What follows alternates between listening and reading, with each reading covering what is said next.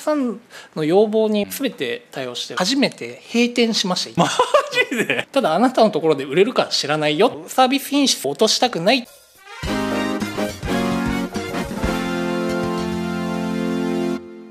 皆さんこんにちは。西の未来へようこそ。今回はですねモール合算で月賞丸億円。お茶屋さんのモール運営実践編ということで主に広告運用ですね、まあ、そのあたりの話をしてみたいと思います。ということで柴田さんよろしくお願いします。よろしくお願いします。お茶屋さんでしょ？はい。ね巣鴨にリアル店舗あるんだよね。そうですね。2店舗だっけ？今は2店舗あります。はい。冒頭で申し上げましたけど。はい。モール合算で年商丸丸, まあ、丸はまあお任せしてるけど皆さんに。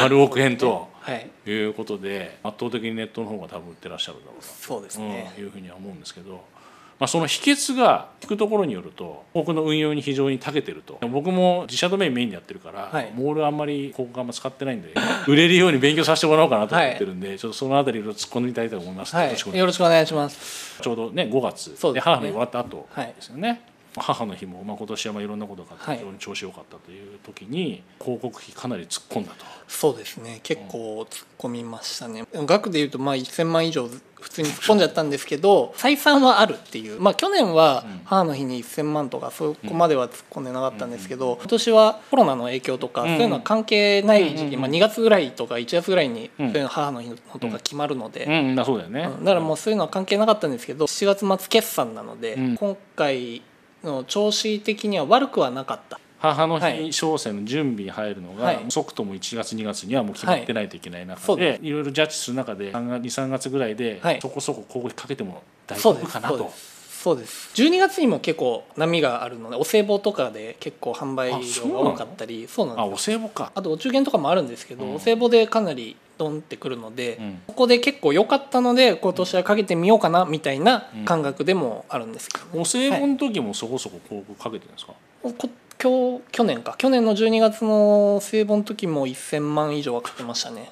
気軽に言うんですけどはいいやいくらモールでもはい。1000万広告かけるって相当っすよね。いや結構これかけてるとかけまあ多分かけてる方だと思うんですけれども、うちで言うと例えば売れるしさらに物流もしっかりしてて在庫もあるなら例えば2,000万3,000万かけても同じ、まあ、転換率を誇って右肩上がりになるのであればいくら上げてもいいと思ってるんですよ。ただまあ物流とかがとかあの在庫の問題で、まあ、そこまでかけるとあの全部出荷しきれないとかそういうのがあるので一応抑えてはいるんですけれどもでもえそれでも抑えてんの？抑えてもっと買えるなら買いたいです、はい、え買えるならってのはどういうこと？あ買えるならっていうのは在庫がしっかり販売しきれる量を確保できる。で物流面も確保できるだとか人件費もうキャッシュがちゃんと回らないといけないので、まあ、例えば楽天さんだとかヤフーさんで売れてもそこまですぐ入ってくるわけじゃないし借りれればいいんですけどそういうのを全てクリアすればもっとかけてもいい。ただ楽天さんとかでいうところのうちのまあメイン商材お茶漬けセットなんですけどうんうんうんそれにかけれる広告っていうのも決まってくるわけですよ。じゃあわもちろん枠って話？あ枠っていう話。うんうんうん海産物のうん枠だとかなんかまあお茶の枠とかいろいろあるんですけど、まあ、もちろんうちがじゃあワイシャツの枠にはかけられるわけがないのでまあそういう枠はほぼほぼ占めているつもりがあるのでもっとかけれるものがあればいいけどモール側の広告っていうのもどんどん増えていくと思うんで。そういうのが増えていけばそこはどんどんかけるし、まあ、今年でいうと5月とか6月に関してはメルマガ広告とかもあんま買わないんですけど、うんその父の日とか母の日に向けてのメルマガ広告っていうのがどんどんかけたりもしました、いやそれはまだ母の日に関してはちょっと在庫なくなっちゃったりもしたんで、うん。もう5月5日ぐらいから売り切れるっていうもう最悪な一番大事なところで売り切れるっていう感じだったりもしたんでもったいないことはしてしまったんですけど父の日とか中元とか今年の12月のお歳暮とかにはどんどんかけていって同じ転換率を保ってている状況であったら今のうちには合っているかなっていう感じですね。リスナーの方々はですね、はい。どの方がいいのとか聞 いたと思うんですけど僕的にはその今の話すごい面白くて、はい。ツッコミだともっと突っ込みたいんですよね。でもあいわゆるバックエンドの話ですよね、い、わゆるね、はいはい。物流って自社でやってるんですよね確か。物流は自社とメイン所在はスクロール360ああそうかそうか。スクロールさんに投げています。あのいつからそれ？えー去年の4月ですね。ああそうかそうか。で去年の4月に5月6月のあの母の日父の日のスポット、まあ、お歳暮とかは結構自社でも出し切れるんですよ、うん。あの波がこう12月全体に来るんで、うん。ただ母の日父の日とかって波が5月10日とか6月21日とかのその3日前とか4日前に来るのでうん。自社じゃはあの出し切れなかったので去年の4月からスクロール3603に預けているんですね。一部商材を。それって何？同梱になったりしないの？それって。同梱になってるものとかうちでやったりとかします。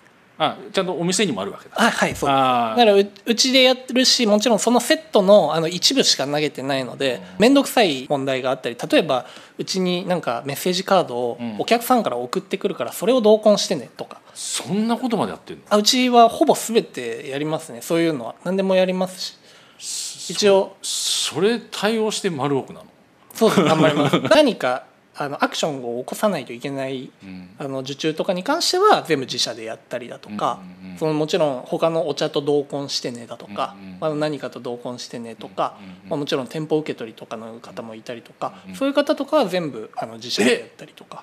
店舗受け取りまでやってんの？店舗受け取りに関しては自社サイトでごうん。購入いただいたお客さんってやっぱり店舗に来たことある人多いんですああなるほどね、なので店舗で渡す場合もありますけど、まあ、多くはないですやっぱり。でもあるんだあることはあります。そういう備考欄とかに書いてくるお客さんとか、あそれはもう店の裏バックヤードから出した方がやる。あそうですね。そうですね。ねもうそういうのは基本的にお客さんの要望にももちろん例えば、うん。メッセージカードのオリジナル対応だとか、うん。全て対応してるんですね。それをまあ全部の対応できたのがスクロール3603で本当は去年の4月5月6月のスポットのつもりだったんですが、まあ、あまりにも対応品質が素晴らしいと僕は思ったんですああなるほどね。でそこからはスポットだった予定が去年の4月から今の今までずっと使ってます毎。その商品に関しては？その商品に関しては。もう8月9月とかちょっと閑散期だったりする時とかもお願いしてるんですね。なるほどでねすごい助かっているし、まあ、ぶっちゃけちょっと高いんですけど多分。それは、ね、ただよく言われる。そうですね。俺もよく言ってる。はい。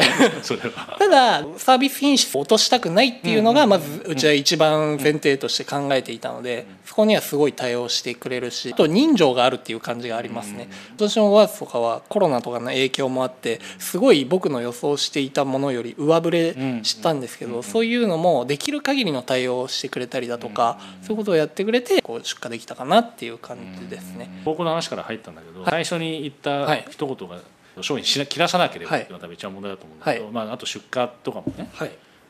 できればもっと広告突っ込めるのにっていう当たり前だよね。在庫切らしちゃったらすぐ意味ないもんな、う。んで今年はまあ最最後のはそれ起こ起こっちゃったってことでしょ？そうです。だから今年に関しては結構いろいろあって例えばアマゾンを初めて閉店しました一回、マジで？あんまりこういうことすることないんですけど。そうなんだ。もうアマゾンで言うとマケプレプライムとかやってるので、でもなんかマケプレプライムを全部外すとかそういう作業もちょっと面倒面倒くさいというか手間だったり在庫がだってもう在庫寄ること自体が面倒くさい。そう。あるかあるかないかを寄ること自体が面倒くさい。そうです。アマゾンとかだとその午後のうちは2時14時まで全部即日出荷にしてるのでそれに回す時間とかそういうのができないのでもう5月の4日ぐらいからかな。5日間か6日間ぐらい閉店っていうボタンがあることしても初めて閉店あんまもうこれ絶対やりたくないんですけどもうどうしようもなかった。限界を、ね、作りたくなかったんですけど、限界があって楽天の2号店とかもあったりとか、ワウマさんだったりとか、D ショッピングさんとかいろいろ出してるんですけど、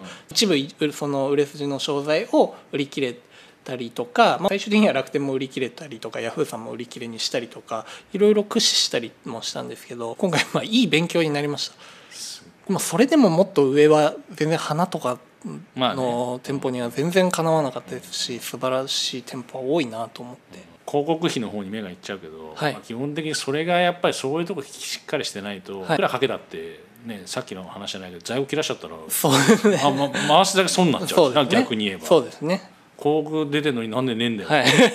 クレームタイムそうです。大変だもん。たまたまあと今年の5月1日からこれたまたまなんですけどコールセンターに投げあの電話を外注してるんですよ。そうなんだ。今年の5月1日から。もう電話うち多くて多分いいし年配の人多いもん。そうなんですよね。年配の方が多くて店舗に10店舗に来た方とか電話はすごい多くて、まあ、すごいありがたいことで電話注文とか EC やってる中ではすごい自慢できるぐらいに多いんですけど、うんもうそれにかかる時間ってやっぱりすごい莫大なので、もうかかるお金っていうのはフリーダイヤル費とかぐらいなので、まあ、もちろん送料とかかかるんですけどそのモール手数料とかないのでいいお客様だったりはするんですけれども、それに対応できないのでコールセンターに5月1日から投げてやっぱり最初はミスも多いですしいろいろありましたけど、まあ、ここからどんどん慣れていって。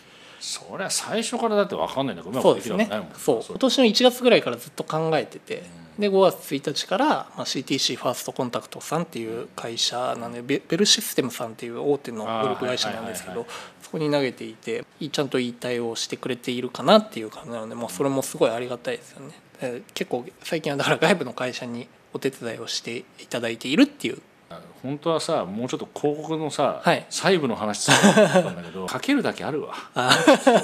でコールセンターも正直タイミング的にはギリギリそうですね。ねギリギリでしたね。うん、ギリギリだったけど、でも出してよかったしと思うし、逆に言えばこの父の日のね、はい。もあるだろうから僕はそこでいいし今までは自社でやってたんだよね自社で全て自社でやってでます。それはね数的に無理だからってことなの？人的な問題なの？電話まあ自分とかもすごい出てたんですよ。出れてない電話も多いですし。ああそうなんだ、やっぱりその数的に無理だったっていうのと例えば自社でやりきるとそのアップセルっていうんですか、まあ、例えばこれもおすすめですよとかやっぱり苦手なんですよ。クレームの電話とかをスタッフが取ったりすするとクレームの電話って全部僕に回してっていう話をしてるんですけどそうなんだ。そうです。僕がいない時は受けなきゃいけないじゃないですか。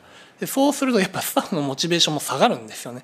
それは当たり前。はい、なのであんまり僕それやりたくなかったっていうのもあって投げたっていうのもありあます、ね、あなるほどね、まあでもで生産性上げるって意味ではいいかもそうです。なんか時間を有意義に使いたいじゃないですけどもちろん電話の時間も大切なんですけれどもコールセンターとかそういうのはプロなので、うん。そういうのは大切にしながら広告をどれを買うかを考えたりだとか、商品開発したりだとか、そういった方に時間をかけた方がいいかなって思ってあと広告もその細部のところって僕が思うに、この巣鴨のお茶屋さん、山根園で買う広告と、うん。まあ、例えばその花で屋で買う広告、ワイシャツ屋さんが買う広告が全然違いますし、でまあ同じ食品だとしても細かいところを言うと同じお茶屋が買う広告でも、うん。もう利益率も違うし、うん。巣鴨っていうじゃあブランディングとかそういうのがないお茶屋さんが買う広告と僕が買う広告はやっぱり比べられないんですよ。だからそういうたまに聞かれるのはお茶屋の友達とかからそういう広告何買うの？とか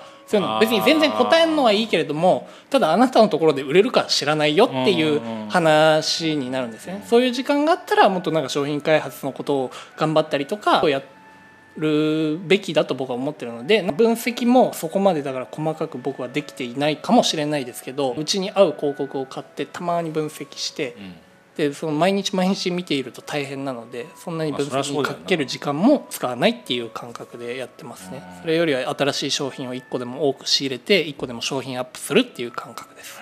ちょっとびっくりだわ。広告が目立っちゃってるけど時間を空けてっていうのがすごいキーワードだよね。だそれのためにいろいろこうそうで今まで内製化してたものをはい。外部出すとっていうのを時間を作るためにやってるうん。